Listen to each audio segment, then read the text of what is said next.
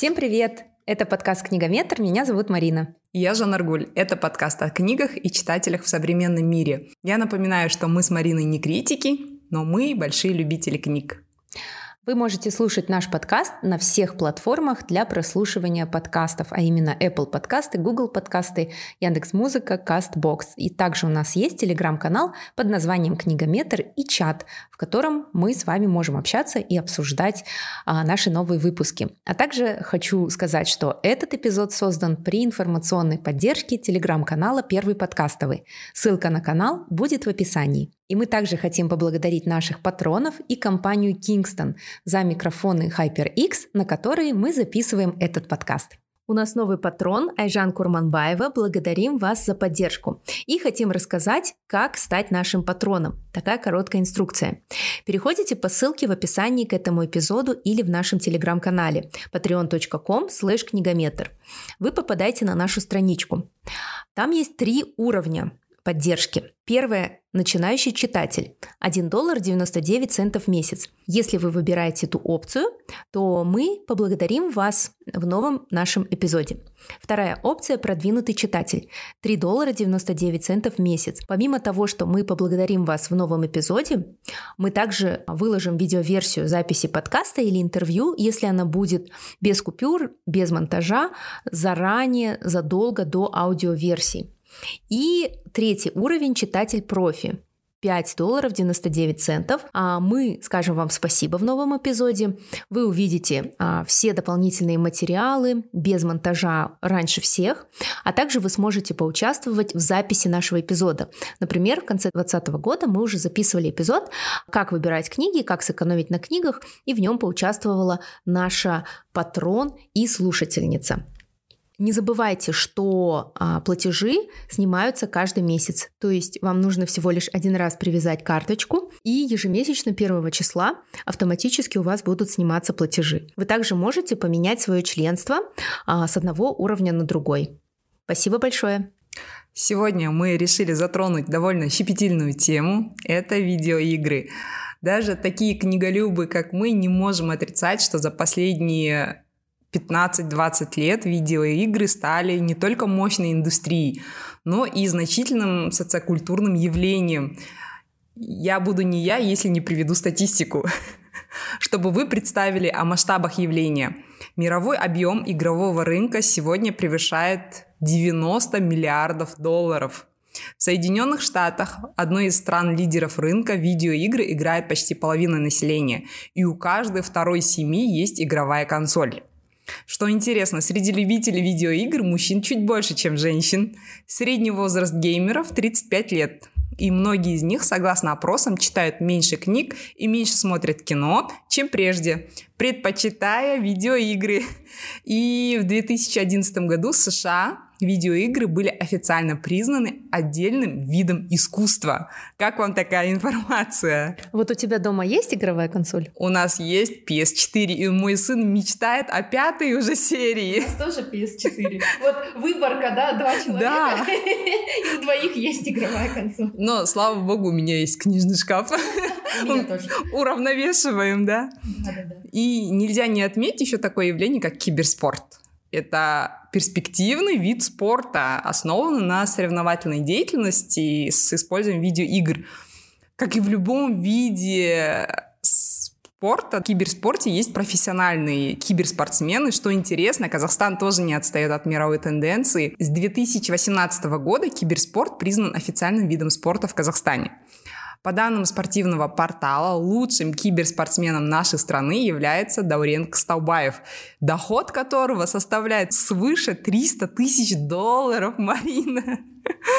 Когда я увидела эти цифры, я подошла к сыну и...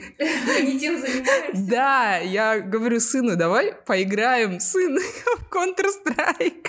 Учись, учись. Да, он аж это, знаешь, наушники снял, джойстик отложил и говорит, мама, с тобой все нормально.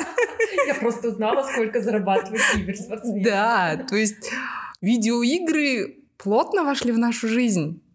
Но какая связь с литературой? Вот кто бы мог подумать, что мы в нашем книжном подкасте будем обсуждать видеоигры? А, я бы не могла подумать. Поэтому, когда ты мне предложила эту тему, я очень удивилась. И я сразу скажу вам, наши слушатели, я вообще плаваю в этой теме, поэтому я, наверное, сегодня буду по большей части молчать. Но при этом даже меня, человека, который не играет ни в какие игры, я вообще не играю даже на телефоне ни в какие игры, вот, а, и то я читала книги в жанре литературы РПГ. Я расскажу об этом жанре поподробнее, и эти книги мне понравились. Давайте расскажу, что такое лит-РПГ.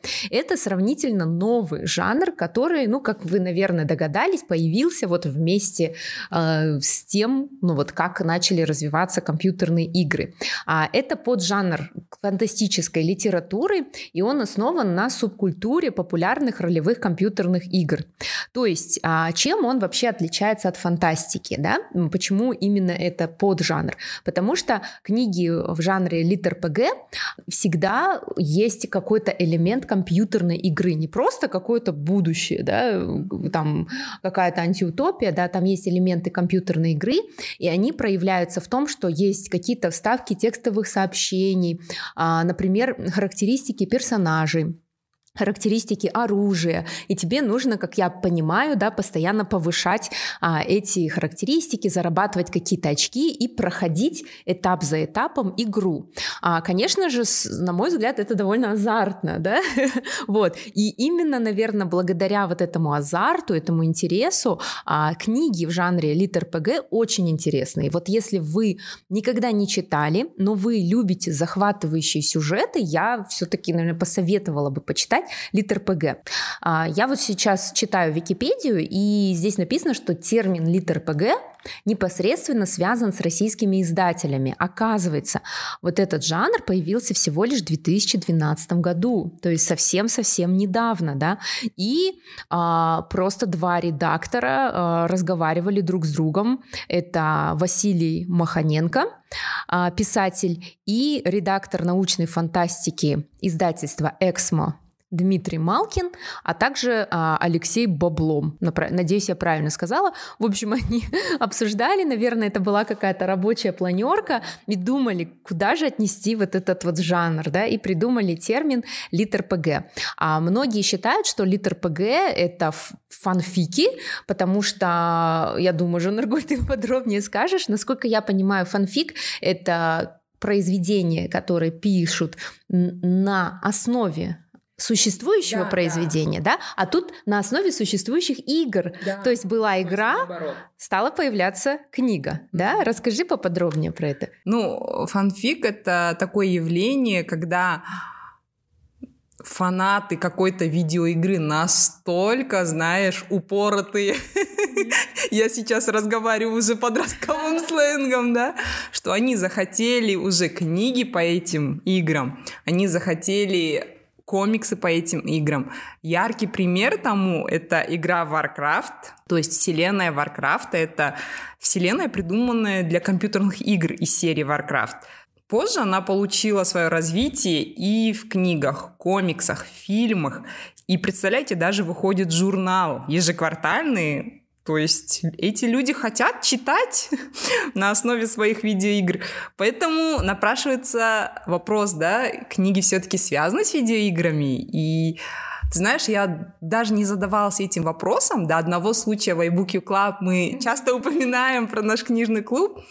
Я расскажу вам коротко. Мы выбрали книгой месяца книгу «Сюгун». Это роман-эпопея американского писателя Джеймса Клавела. Роман повествует о судьбе английского морского штурмана Джона Блэкторна, прообразом которому послужил действительно первый англичанин, посетивший Японию, служивший советником Сёгуна Уильям Адамс. И на обсуждение пришел молодой человек. Марин, ты, наверное, вспомнишь. Он увлекается видеоиграми, и он сказал, что главный герой этой книги — это его любимый персонаж из видеоигры. Поэтому он захотел прочитать эту книгу и прийти на обсуждение. И мы там были в шоке. То есть я потом поискала информацию про видеоигру и нашла игру Нио. Я надеюсь, это правильно сказала. События игры разворачиваются в Японии, и прототипом главного героя стал тот же Уильям Адамс, английский мореплаватель, сыгравший свою роль в истории Японии. И сюжет игры основан на недописанном сценарии Акиры Курасава под названием «Они». Это демон. И скрины игры шикарные, Марина, я их видела. То есть в моем мозгу этот штурман английский был не такой брутальный, конечно, не такой крутой. Я теперь понимаю этого молодого человека, который заинтересовался и захотел больше прочитать про своего любимого героя. Игра действительно супер, то есть европеец-самурай косит тех направо-налево. Представляешь, Марина, это почти кадры из какого-то вот крутого Давай, я вот немножко потеряла нить. Получается, была книга, основанная на реальных исторических да, событиях. Вот, Сюгун. Сюгун, э, Джеймс Клавел. Да. И потом уже кто-то на основе сюжета да? Но он не основан на книге. Ага. Они взяли главного героя, вот Джона Блэкторна, он же Уильям Адамс, и сделали Реально игру. Суще... Да, человека, ага. да. И, а этот молодой человек настолько ему нравился этот персонаж, и он хотел прочитать вообще действительно про судьбу его, что с ним стало, откуда он произошел. И прочитал эту книгу. Интересно. На минуточку, Сюгун, это я не знаю, сколько здесь страниц. 900 страниц Ди... я не дочитала, сразу скажу. Кирпич 900 страниц. То есть, если игра тебя сподвигла Нет. прочитать книгу, то я только за. Здесь 1243 страницы, ребята. Да. Азбука. И таких видеоигр, основанных на книгах, оказалось немало, Марина, к моему величайшему удовольствию. Мой любимый цикл «Ведьмак» Анджея Сапковского. Я сейчас сяду на свой конек и поскочу. Ладно, на полчаса я могу помолчать и попить чай. Цикл состоит из семи книг, и есть одноименная игра. Тут вообще интересная история возникновения игры. Польская компания CD Projekt в 90-е годы торговала пиратскими э, дисками видеоигр. Затем они занялись дистрибуцией, ну, зарубежных видеоигр, пока им не пришла голову заняться разработкой своих игр. Это польская компания, Анджей Сапковский, польский писатель. Ты замечаешь параллель, да? Они, в общем, захотели сделать Ведьмака, ну, видеоигру. Студия даже пригласила специалистов, каскадеров для постановки боевой хореографии именно для Ведьмака. Каким должен быть он? Разработкой сюжета игры занимались реальные писатели в жанре фэнтези Яцек Камуда и Мацей Юревич. О том, насколько Ведьмак стал популярной игрой, можно судить по интервью изданию Eurogamer. Сапковский рассказал, что как-то услышал в свой адрес вопрос не ты ли тот мужик, который пишет книги по видеоиграм? Представляешь, Сапковскому? Анджей признался, что ответил множеством плохих слов на множестве языков. То есть писателю говорили, не ты ли пишешь там книги по видеоиграм? И я не могу не упомянуть сэра Терри Пратчета, специально для Талгата из Кингстона. Талгат, я рассказываю про плоский мир. Это невероятный сатирик, великолепный художник. Он британец до мозга костей. Создал один из самых невероятных миров — плоский мир. Ты представляешь, плоский мир, Марина, это огромный диск. Он покоится на спинах гигантских слонов. Этих слонов везет сквозь космос гигантская черепаха. Это вот про этот мир написал серию книг. Я не удивила, что по его книгам вышли компьютерные игры. Всего по мотивам работ Прачета было выпущено четыре проекта. Действия всех четырех разворачиваются в этом плоском мире. И первая книга, а, ой, первая игра вышла еще в 1986 году. Она основана на первой книге, на первом вот романе из этого мира «The Color of Magic» — «Цвет волшебства». И затем вышел Discworld. За основу сюжета этой игры была взята книга «Стража-стража» и третий Missing Presumed и Discworld Noir. Если вы еще не знакомы с творчеством сэра Терри Пратчета, я вам вообще желаю побыстрее познакомиться. Это одна из лучших фэнтези за всю историю литературы. А, и, наверное, вы знаете его по книге «Благие знамения». Он вместе с Нилом Гейманом написал эту книгу. Но он не входит в цикл «Плоский мир», но тоже отличная книга. И Я, наверное, захватила только несколько видеоигр по следам книг. Их оказалось на самом деле очень много. Есть по Говарду Лавкрафту «Зов Ктулху», есть по «Властелину колец», есть по Гарри Поттеру. То есть видеоигр набралось достаточно. Где-то разработчики взяли прототипы героев, как, например, у Сюгуна, да, где-то философию, например, есть э, игра, где взяли философию, Атлант расправил плечи Айн Рэнда, представляешь? Wow.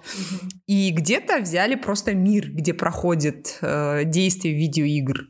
Блин, это вообще такая интересная информация. Мне кажется, это очень классно и классная информация для писателей, да, чтобы создавать, а, когда ты пишешь книгу, ты должен не только думать о том, что ее могут когда-нибудь экранизировать, но и также создать целую вселенную, да, да. по которой будут создавать еще и игры, приложения, какие-то сообщества. Вот те писатели, которые еще и думают наперед об этом, мне кажется, это очень классно. Ну, то есть можно составить целую целую стратегию. То есть не просто экранизируют, да, сделают книгу, сделают видеоигру, и сколько денег это принесет, Марина.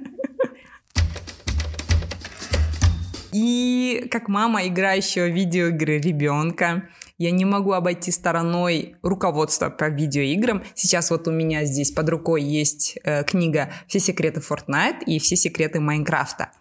Если ваш ребенок тоже увлечен этими играми, то эти книги способны увлечь даже не читающего ребенка. Я это вам точно скажу. Все написано довольно доступным, понятным языком. Здесь есть красочные иллюстрации, скрины, пошаговые инструкции, как что-то сделать, как найти какие-то скрытые пасхалки. И по словам сына, там есть очень много моментов, о которых он не знал, оказывается, и много фишек, которые помогли ему играть. Вы удивитесь, наверное, я вообще не против, чтобы дети играли в видеоигры, но в разумных пределах. Я часто ему дарю разные игры и с удовольствием с ним играю, хотя мои скиллы, да, здорово ему уступают, но я с ним играю. Мы, например, с ним прошли игру God of War, основана на древнегреческой и скандинавской мифологии. Тут интересный такой случай недавно произошел мой сын сейчас учится в пятом классе, и они только начали проходить всемирную историю. Ну, помните, да, вначале там проходят мифологию разных стран, там греческую, скандинавскую, египетскую, да, индийскую. И мне, вот у нас было собрание, и учитель говорит, вы знаете, ваш сын так хорошо знает мифологию, он такие вещи говорит там про Валькирию, про Вальгалу, все такое. И я чуть не сказала, что это из-за видеоигры я бы, знаешь, заслужила бы в глазах учительницы звание мать года. Но действительно, после этой игры он начал интересоваться этой мифологией. Я ему, естественно, купила книги, чтобы он почитал, потому что в этой игре ты должен знать мифологию, хотя бы какие-то азы. Если это Кратос, Титан, то ему присущи те же характеристики, что и действительно по мифологии. И это Ребята, это отличный случай, чтобы ребенок почитал. Если нас слушают родители, то послушайте слова Жан Аргуль, хотя, возможно, вы выкинете этот подкаст, скажете, что они советуют.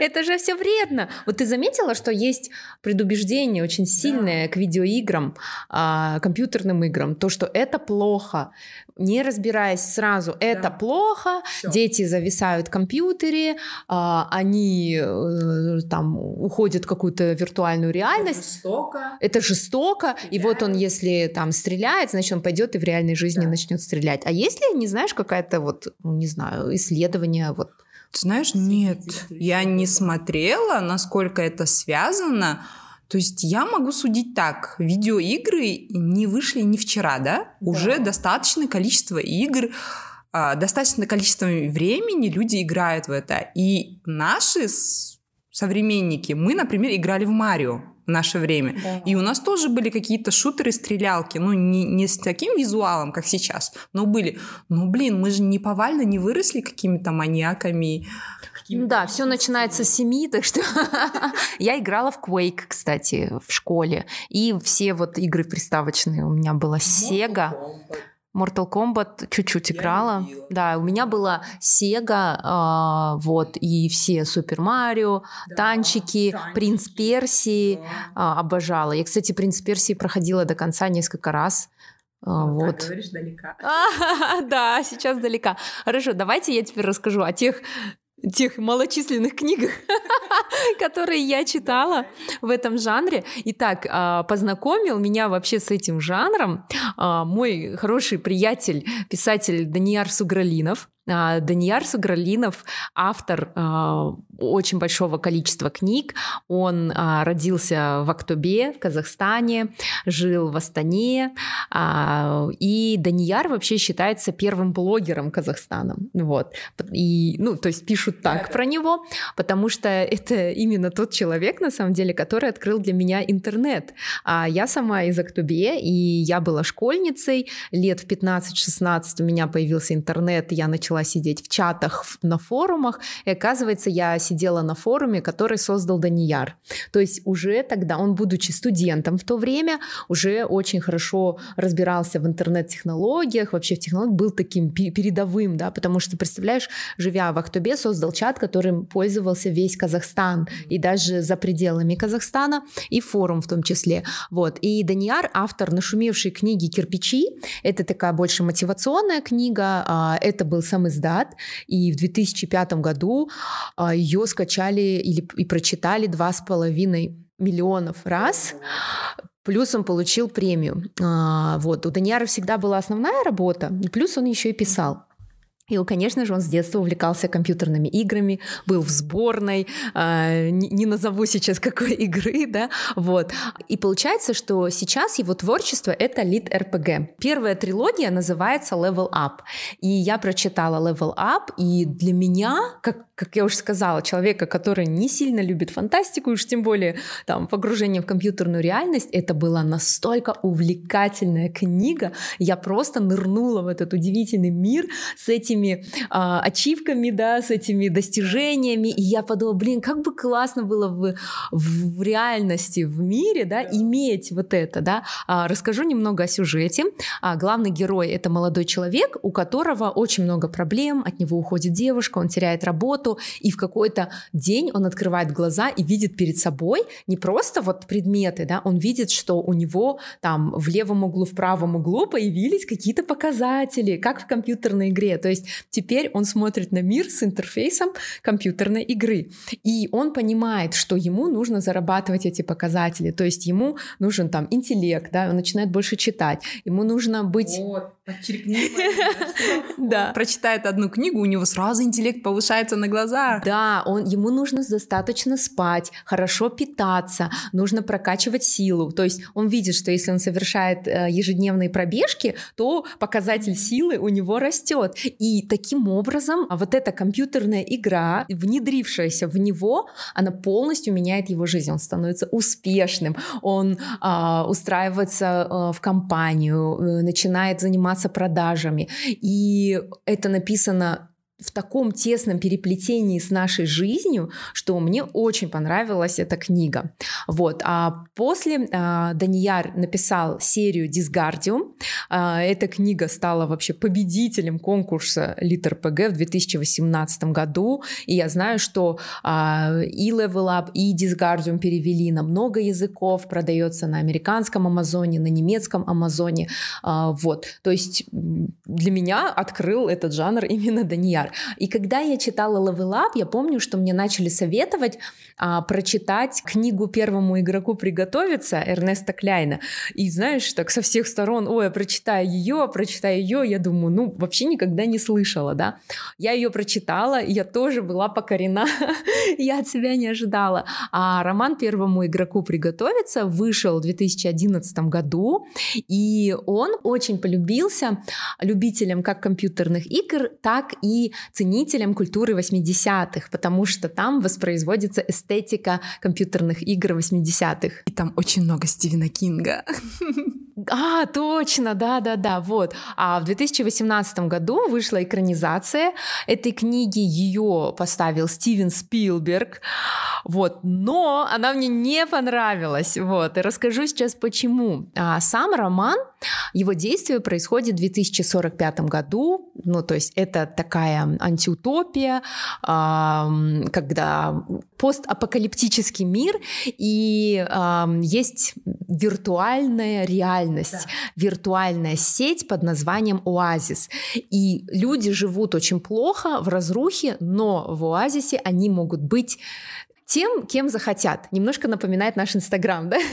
То есть у них есть аватары, и даже если ты там а, чернокожая девушка-лесбиянка, ты можешь стать а, белым парнем в оазисе, да? Или если ты девушка, у которой а, дефект э, на лице, ты можешь его скрыть. То есть каждый может быть каким угодно. И а, в оазисе обязаны жить все, насколько я понимаю, контролирует его организации. Потом происходит сбой, а нет, не происходит происходит сбой. Умирает. Да, умирает создатель а, этой реальности Оазис, и он а, завещает приз. Оставляет послание, то есть надо найти пасхалки и по ним найти три ключа и тот, кто соберет все ключи первым, ему достается неограниченное количество. Ну, то есть там все же платно, люди докупают да, за деньги, да, да. а там просто ты доступ получаешь в Оазис, и Оазис принадлежит тебе.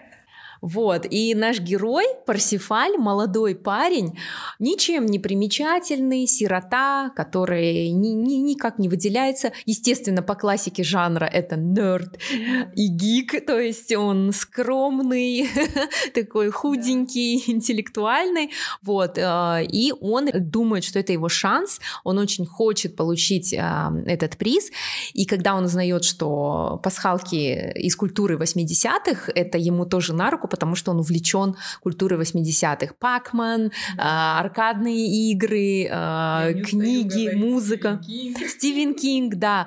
Я, честно говоря, не прям так знакома вот с этой всей культурой, но я как бы ребенок больше того поколения. Ты же смотрела «Очень странные дела»? Нет. Нет? А, да, смотрела Stranger Things, вот. да, вот. вот это, это же эстетика 80-х, да. да. Ну, то есть, окей, okay, I'm an 80s kid. вот. Но я тогда была совсем маленькая. А, меня увлекло это все, и Блин, в книге ты действительно чувствуешь себя внутри этого оазиса. И люди все-таки, почему книги лучше всяких видео? Потому что там твоя фантазия не ограничена. Да. В твоей фантазии нет бюджета. Он не ограничен не там. Да, Ки... Спилберг, Кэмерон, да моя фантазия фору даст всем. В эти спецэффекты я представляла себе мир по-своему, да. И когда я посмотрела экранизацию Стивена Спилберга, мне не понравилось, потому что там сделали больше ставку на зрелищность, так как это кино, но совершенно упустили вот эту как магию, да, магию э, всего, что хотел показать сам автор. А вышло продолжение.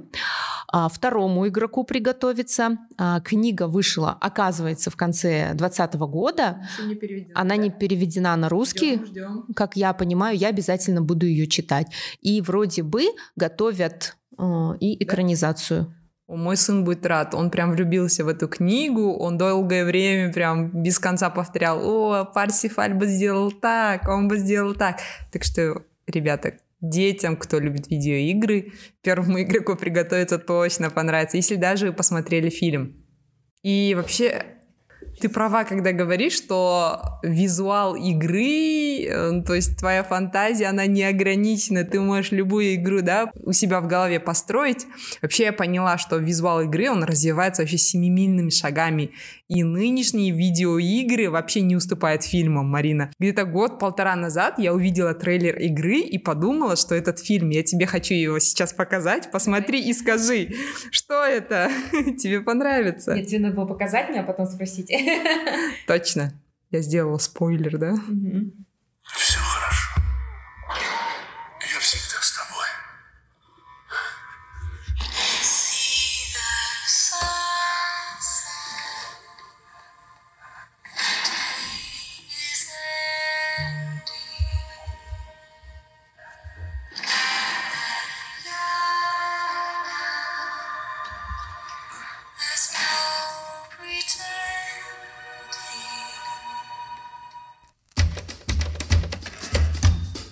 Вот. Очень интересно, ничего не понятно. Потому что это просто трейлер.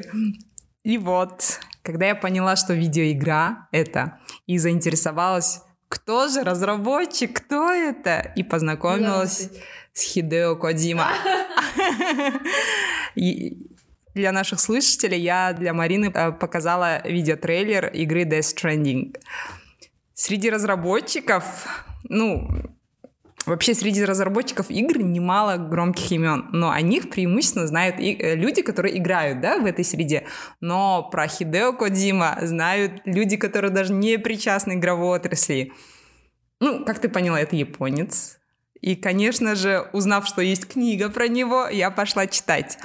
Для новичка в этом мире и человека, задающегося вопрос, кто такой Кодзима? Почему его называют... Кто такой Кодзима? Я не знаю, кто такой Почему Кодзима. его называют гением? Это книга спасения. Там все понятно. Интересно написано. Это история человека, разработчика, который создает игры. Но, знаешь, она читается не как реальная жизнь, какой-то сериал. Терри Вульф написал вот эту книгу «Кодима. Гений. Игр... История разработчика, перевернувшего индустрию видеоигр». Почему? Это геймдизайнер из Японии. Он занимается разработкой сюжета именно игр. Он разработал культовую серию игр Metal Gear. Я надеюсь, я правильно читаю. Джея, наверное. Японца называют вот гением игровой индустрии, и ты понимаешь, почему. Его новая игра похожа на какой-то постапокалиптический фильм. И во многом, наверное, потому что Кодзима большой поклонник фильмов. Он сам про себя говорит, я, говорит, 70% состою из фильмов.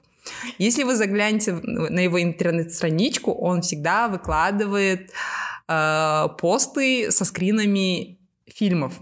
И что интересно, он называет Звягинцева одним из своих любимых режиссеров.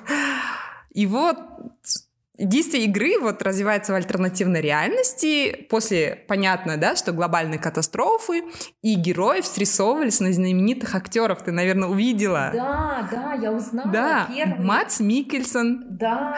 Норман Ридус, Лея Сиду, знаменитая девушка Бонда. Подожди, а они, получается, играли как прототипы? Нет, нет, просто для с них графики? срисовывали, А, с них да. срисовали, Но, окей. естественно, они встречались с Хидео Кодзима, они сами любители игр, то есть я себя ловила на мысли, что я хотела бы прочитать такую книгу Death Stranding. Марина, Знаешь, м- мне кажется, это объясняется тем, что когда ты вот в какой-то вселенной, и она заканчивается, ты ищешь какое-то ее продолжение. Именно поэтому а, делают фанфики. Да. Именно поэтому с не- иногда пишут даже продолжение книг. Вот, э, например, «Унесенный ветром», и э, потом написали продолжение «Скарлетт», потом еще какое-то продолжение. Ну, конечно же, того же успеха не было, но люди хотят а, вселенная «Игры престолов», вселенная а, «Властелина колец», «Гарри Поттера». Почему так много контента да, продолжает появляться? Потому что мы не хотим расставаться со своими любимыми героями. Вот. Марин, это, наверное, будет новой какой-то темы на нашего Да, мы как раз хотим э, записать эпизод о сериалах, о том, почему книги превратились в бесконечный сериал, да, и почему мы так любим сериалы, что за сериальное мышление. Нам недостаточно, как вот раньше ты прочитал, там один том и успокоился. Мы хотим, блин, продолжение. И ты не поверишь, даже вот когда я на писательском курсе писала рассказы, я вот написала рассказ, единственный, который я дала почитать своим э, читателям телеграм-канала в обмен за отзыв. То есть рассказ, он конечный. У него есть начало, у него есть конец, но это вырванный кусок, понятно, из жизни каких-то там героев. И больше половины спрашивали, а что было дальше? Мы хотим узнать, продолжай, продолжай. То есть мы не- немножечко узнали героя, немножко полюбили, и мы хотим узнать, что будет дальше. И поэтому целая индустрия, да, есть, которая в- футболки какие-то, маркетинговые штучки и фанфики, да, это прям огромные. И помнишь же, да, Гарри Поттера, Таня Гроттер, есть Помню. фанфик. Каких только не было, да. Да. И причем даже «Сумерки» Стефани Майер, это был изначально фанфик э, на Гарри Поттера, да? Или нет? Я не знаю. Но я знаю, что 50 оттенков Да. серого это вот Это фанфик сумерек, сумерек, да, да, то есть что было бы, если бы все было бы не так, да? А еще есть такое понятие, как шиперинг, знаешь? Это когда фанаты настолько любят своих вот этих персонажей, и они шипят их друг с другом. То есть, что если бы А. вот этот герой был бы с тем-то, да, и шиперинг действует даже в сторону однополых без сексуального подтекста. Поняла, То есть, как броманс э, шиперят двух каких-нибудь Мгм. персонажей, что они как будто вот братаны, друганы, да, это называется шиперинг. То есть, это тоже все вот фанаты, ну а косплей, Да. это целая вселенная вообще, насколько люди хотят даже сами быть этими героями. Анимаком, по-моему, да, Да. Мне кажется, мы с тобой, если уйдем туда, наши мужья просто забьют тревогу, скажут, о боже, куда их завел подкаст? Недавно купила книгу. Я люблю, когда все циклы в одной книге, но она такая огромная. И мне муж говорит, а что, нормальных маленьких книг закончилось уже? Где мы будем это все хранить? Да, да, да. А вот скажи мне, вот опять моя любимая игра с тобой, Жанна Аргуль, является жанром или не является, да? Это как мы фантастику, когда обсуждали, научную фантастику. Вот, я посмотрела э, на новогодних каникулах несколько сериалов на Netflix, и один из них это Alice in Borderland. Алиса в пограничье. Это официальное название. На английском Alice in Borderland. А, Сериал вышел на Netflix в конце 2020 года. Это мне показалось, что как голодные игры в компьютерной игре. А, Он снят по мотивам манги. Есть Мгм. еще и аниме Алиса в пограничье. Суть в том, что а, трое друзей попадают в параллельный Токио. Вот, это Токио, в котором свои законы, они оказываются в игре. И получается, что они должны проходить каждый раз какой-то этап, потом им дается виза на три дня, когда они могут просто отдыхать, вот, и следующий этап опять. И оказывается, что таких э, людей там очень много. Видеоигра. Нет, это не игра вообще, это аниме и манга. Нет, А. я имею в виду, они попадают в видеоигру или прям физическая игра? Нет, То они физически, бегают, они бегают, всё, да, они бегают. Возможно, это не не литр ПГ, не фанфик, но для меня, ладно, простительно, я вообще, это все для меня одно, вот. Но мне было очень увлекательно, я за один день или за два дня посмотрела этот сериал, да. Вот, и- ну то, что он японский. Хочу еще про одну книгу рассказать. При подготовке к подкасту я прочитала книгу «Кровь, пот и пиксели. Обратная сторона индустрии видеоигр» Джейсона Шрейера. Джейсон Шрейер — это редактор популярных сайтов, посвященных индустрии и культуре видеоигр. Если вам интересно, как создавалась та или иная игра, вам будет интересна эта книга. Она ну, действительно просто рассказано. Там автор взял 10 культовых проектов в видеоиндустрии последнего десятилетия и разговаривает с авторами, с разработчиками, рассказал коротко об истории возникновения. Вот, кстати, про Ведьмака я оттуда узнала, как вообще возникла эта игра.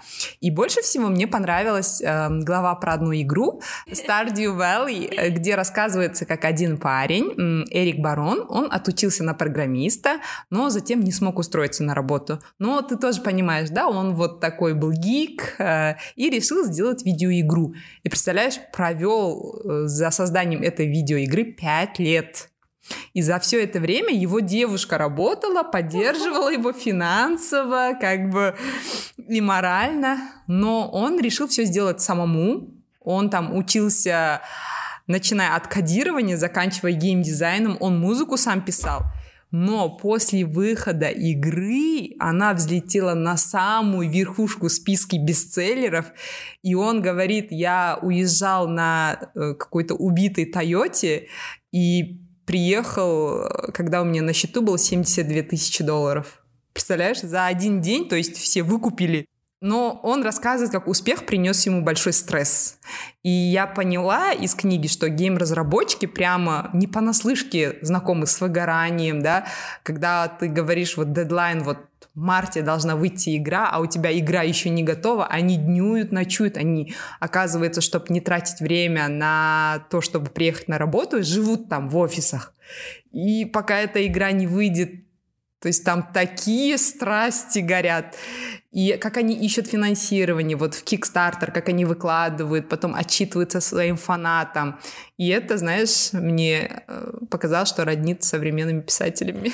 А, да, я как раз хотела сказать, что лет через 100-200 в учебниках истории будут а, как раз-таки изучать биографии известных людей, что да. вот он в 5 лет писал игру, а его жена в это время девушка работала. То есть как мы сейчас там Толстого изучаем, да, да, да что писатель был Ясная Поляна, там да. Татьяна Михайловна, да, его жена, и вот то же самое про них. Или вот когда Хидео Кодзима а, разругался с компанией, где он работал,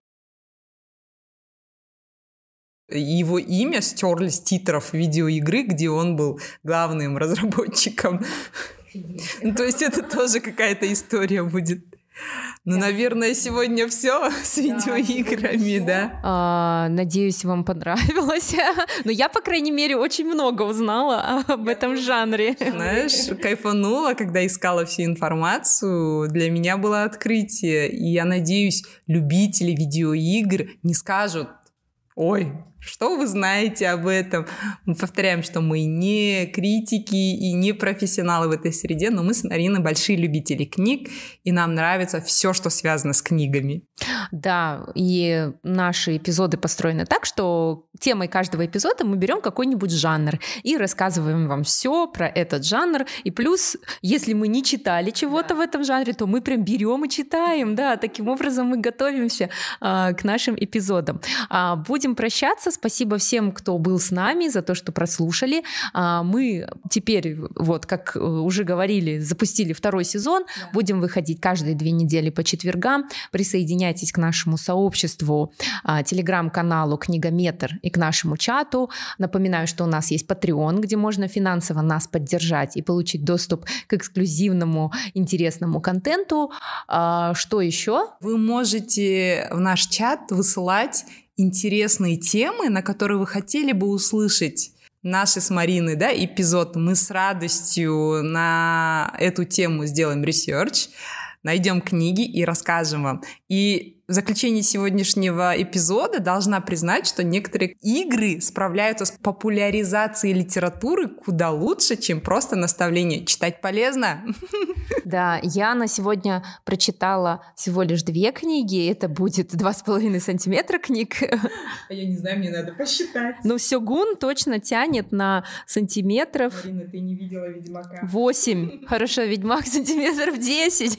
Я видела Ведьмака, я видела у тебя дома Ведьмака видела. Хорошо, а, обязательно померим, посчитаем и скажем вам. Всем пока-пока. Читайте больше книг, друзья. Пока.